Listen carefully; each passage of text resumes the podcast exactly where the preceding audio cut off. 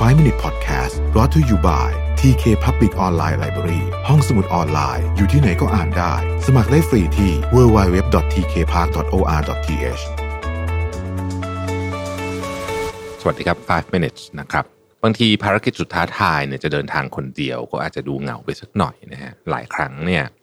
การมีคนที่ร่วมทางไปด้วยนะฮะอาจจะไม่ได้ไปจริง ๆ ด้วยกัน แต่ว่าอย่างน้อยที่สุดเป็นกำลังใจให้เนี่ย ก็ช่วยมากทีเดียวนะครับ วันนี้ผมจะเล่าเรื่องของจอห์นและแนนซี่วอเกลนะครับเขาเองเนี่ยทั้งสองคนเนี่ยบรรยายว่าทั้งคู่เนี่ยเป็นครูที่หมดไฟ ซึ่งต้องเลี้ยงดูลูกชายฝาแฝดรวมถึงต้องผ่อนบ้านนะฮะอยู่ที่เเมืองบอยซีในรัฐไอดาโฮนะครับครอบครัวของวอเกลเนี่ยเคยเป็นคนที่ได้ใช้ชีวิตแบบผจญภัยมาก่อนนะฮะลูกชายฝาแฝดเนี่ยเกิดที่เอธิโอเปีย ราะว่าตอนนั้นเนี่ยจอห์นกับแนนซี่เนี่ยสอนหนังสืออยู่ที่นั่น ตลอด 4 ปีแรกเนี่ยเด็กๆฉลองวันเกิดแต่ละปีในประเทศที่ต่างกันออกไป ตามที่พ่อแม่ไปสอนนะครับ แต่ว่าหลังจากนั้นเนี่ยก็เดินทางกลับมาที่สหรัฐ ตัวจอห์นกับแนนซี่เองเนี่ยอยากออกสำรวจโลกมากกว่าปักหลักอยู่ที่ไหนสักแห่ง แต่ว่าด้วยที่ลูกเนี่ยต้องเข้าโรงเรียนเป็นเรื่องเป็นราวเนี่ยนะครับ มันก็ยากเหมือนกันที่จะทำแบบนี้ พอลูกชายอยู่เกรดสามนะครับ พวกเขาก็ออกตระเวนปั่นจักรยานทั่วเม็กซิโก และอีก 19 รัฐในสหรัฐ นะฮะซึ่งก็ลำบากพอควรทีเดียว ต้องหาคนมาช่วยดูแลลูกอะไรแบบนี้ต่างๆนานาก่อนจะกลับบรอยซี่ตอนลูกชายขึ้นเกรดสี่เนี่ยนะครับพวกเขาก็คิดว่าอยากจะทำให้มันใหญ่ไปกว่านี้อีกอยากจะอยากจะพาครอบครัวออกผจญภัยใหญ่กว่านี้อีกเนี่ยนะครับ ซึ่งเขา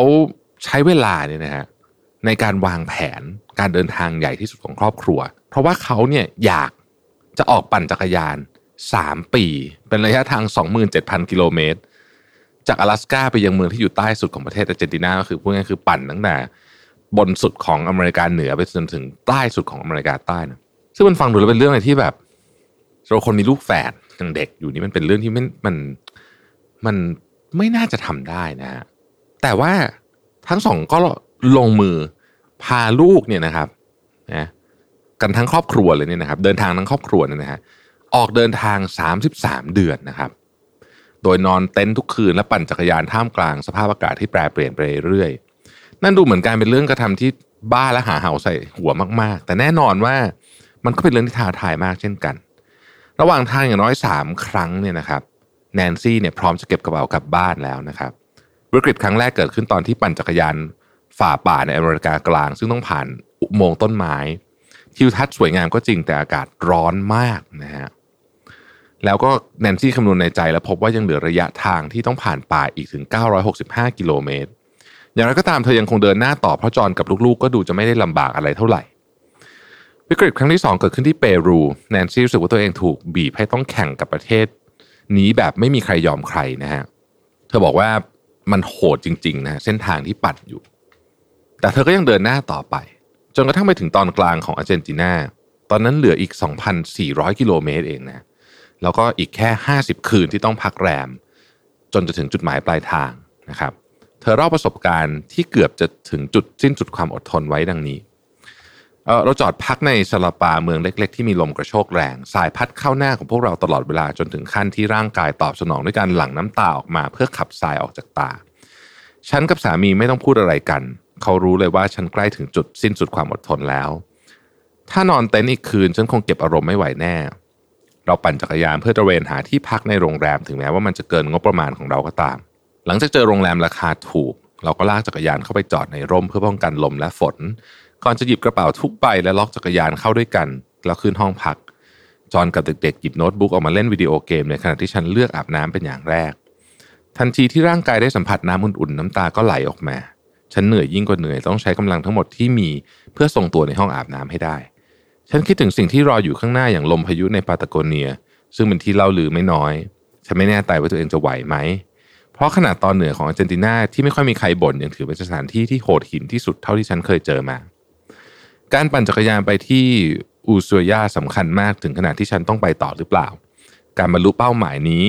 ที่ฉันทุ่มเทมาเป็นเวลาหลายปีคุ้มค่ากับความยากลำบากจริงไหม ฉันอยากทำสิ่งนั้นจริง ๆ หรือเปล่า ท้ายที่สุดถ้าฉันตัดสินใจว่า ฉันยังไม่พร้อมจะยอมแพ้ ฉันก็จะทำมันเพื่อไปให้ถึงให้ได้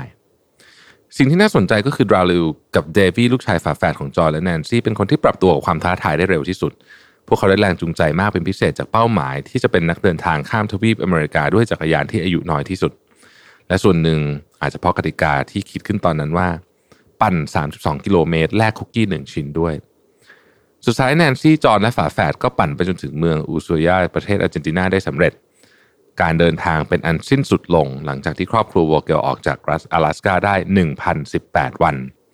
เด็กชายทั้งสองสร้างสถิติใหม่และได้กินคุกกี้เยอะทีเดียว หลายท่านจะสงสัยว่าแล้วโรงเรียนล่ะนะฮะ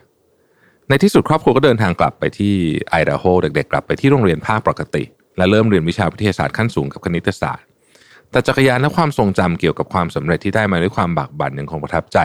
พวกเขา หลังจากผ่านไป 2 ปีฝาแฝดตั้งคำถามขึ้นมาว่าเมื่อไหร่จะออกเดินทางกันอีก อันนี้มันเป็นสิ่งที่น่าสนใจเกี่ยวกับเกี่ยวกับวัฒนธรรมของตะวันตก ผมว่าก็คือบางทีเรียนช้าไปหรือว่าสกิปบ้างอะไรบ้างได้เนี่ยเขาก็โอเคนะฮะคือเขาไม่ได้ยึดติดจากตรงนั้นมากเพราะว่าประสบการณ์แบบนี้เนี่ยพูดจริงๆนะอยู่ในโรงเรียน 3 ปีก็ไม่มีทางได้นะฮะไม่ได้เชียร์ทุกคนออกไปปั่นจักรยานข้ามทวีปข้ามโลกแบบนี้ แต่ผมกำลังจะบอกว่า จริง ๆ แล้วเนี่ยมุมมองในการใช้ชีวิตเนี่ยบางทีเราอาจจะ play safe มากเกินไปหรือเปล่า ส่วนตัวผมคิดว่าผมเองเป็นแบบนั้นนะ ขอบคุณที่ติดตาม 5 minutes นะครับ สวัสดีครับ 5 Minute Podcast Presented by TK Park